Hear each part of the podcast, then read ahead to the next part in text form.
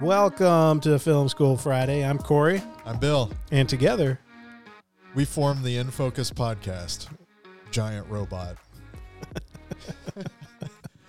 Yes, yes, we do. And Film School Friday is our special weekly episode where I get to quiz Bill to see how much knowledge he's retained from film school. Bill, this week I want to talk to you about pre production. Having never attended film school, I feel like I just float through life doing a bunch of planning and hoping that everything goes off without a hitch on the day of a shoot. I would imagine there are a lot of things that are important to do as part of a good pre production process. Yeah. So pre-pro, as uh, as us industry folk refer to it sometimes.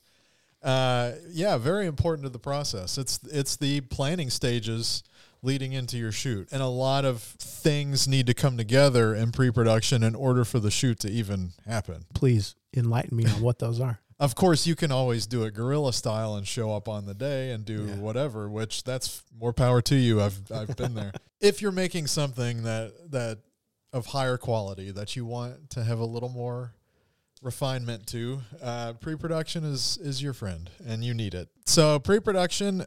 A lot of it is paperwork, a lot of it is meetings, a lot of it is networking. And it's good to the more time you have to do pre-production, the better you will feel because it can definitely turn into a crunch time shit show if you don't have a lot of time, which sometimes is the case depending on the client or you know, lack of good time management. I, I made kind of a list of the essentials for pre production and a lot of the things that come together typically in pre production.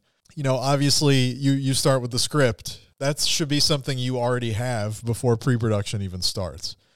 Uh, once that's approved, the treatment, the script, whatever it might be, then pre production begins. That's you're off to the races and then you you can start getting into things like budget first and foremost, which we always talk about is kind of the gateway into everything else. Yep. Find out what that budget is. I like to uh, when it comes to producing my own work. I like to get the shot list figured out first, and then I make the budget because sometimes depending on how the shot list shapes up is going to shape your budget. I think that's that's an important order to go in. Because maybe you need like a big crane, maybe you need Yeah. like some big technical build on a vehicle or Yeah, anything that could be very budget dependent. exactly. That makes sense. And so budget being budget and shot list being very high up on the the things to get after right away. And the shot list is sort of your skeletal outline and build out of what the shoot is even going to be. So that's that's your bible essentially for the day of at, at its basic level. So once you get budget taken care of, you get shot list figured out, you can do storyboards. Um, and this is something we talk about in a previous episode. It's up to the director. It's director's preference on storyboards. I like doing them. It's a great visual uh, to provide for the DP and really anybody else on set for what the shots are going to look like on the day. Uh, it's it's a great guide. I feel like get your crew together, uh, assemble your team. So that is uh, you know finding the right folks for the right positions, people you trust, people you know, people you want to work with in some cases. Get the right people on board. Um, if you've been working for a while in the same community, like like I have, for example, there's people you know that you like to go to and you like to lean on and you work well with. So that's this is your time to assemble the A team and to get your crew f- figured out. Locations, location scouting, tech scouting, going out and taking a look at places to actually shoot. So these are guided by the script, by the shot list. You want to go out with your if you location manager if you've got one.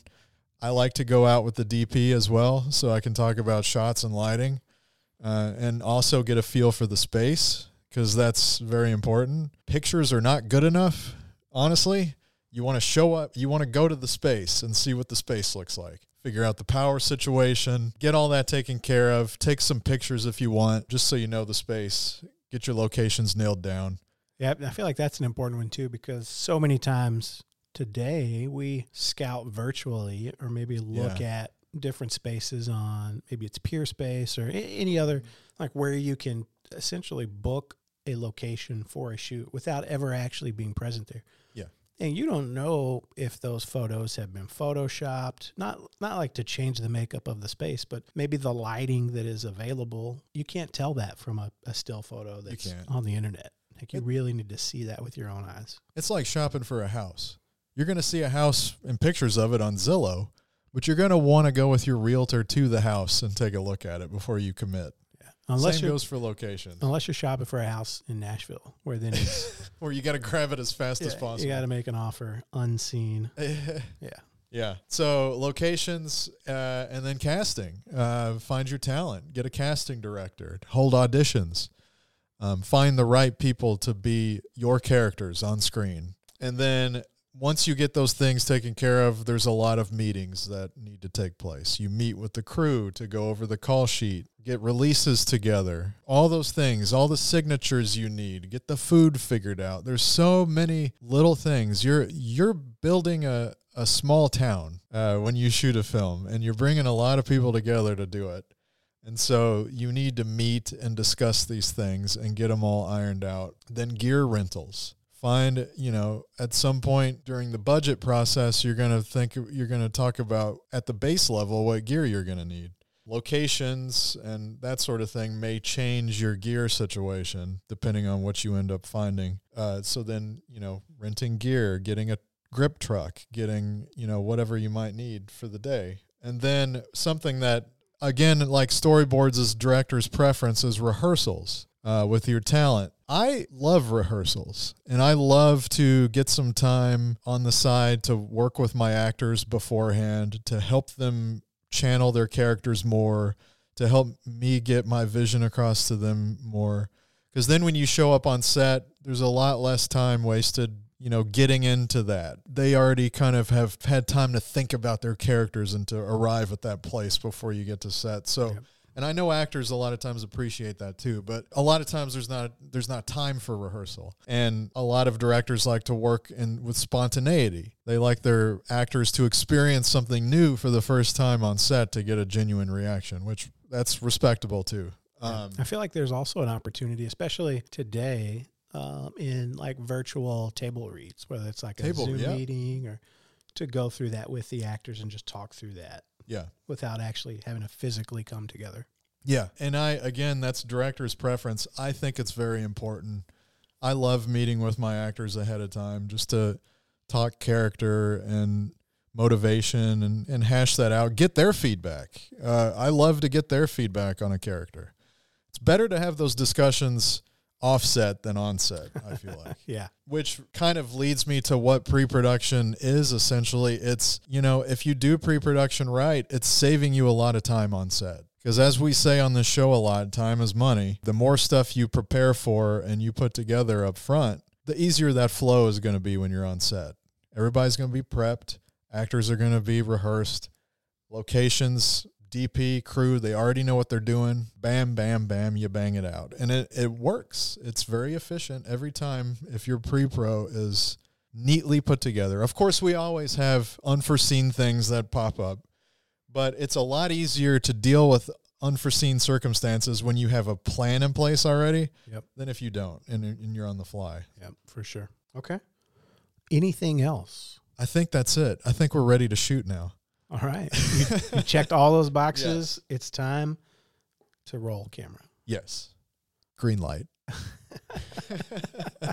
Yes. Awesome. All right. Well, Bill, as always, thank you for imparting all of your knowledge to us. I don't know where we would be without you. Oh, that's very sweet. I'd still be shooting from the hip. No planning, no pre production, Guerrilla style. just figuring it out. Awesome. Well, for our listeners, uh, thanks for joining us today. Check us out on Instagram at InFocusPod or online at InFocusPodcast.com. If you like what you heard today, go ahead and subscribe. And if you're on Apple Podcasts, please leave us a rating. It would help us out a ton. And until next time, Feed your crew and do pre-pro. Something delicious. Yes, and uh, feeding your crew goes into pre-pro. Figure that food out. Plan for the crafty.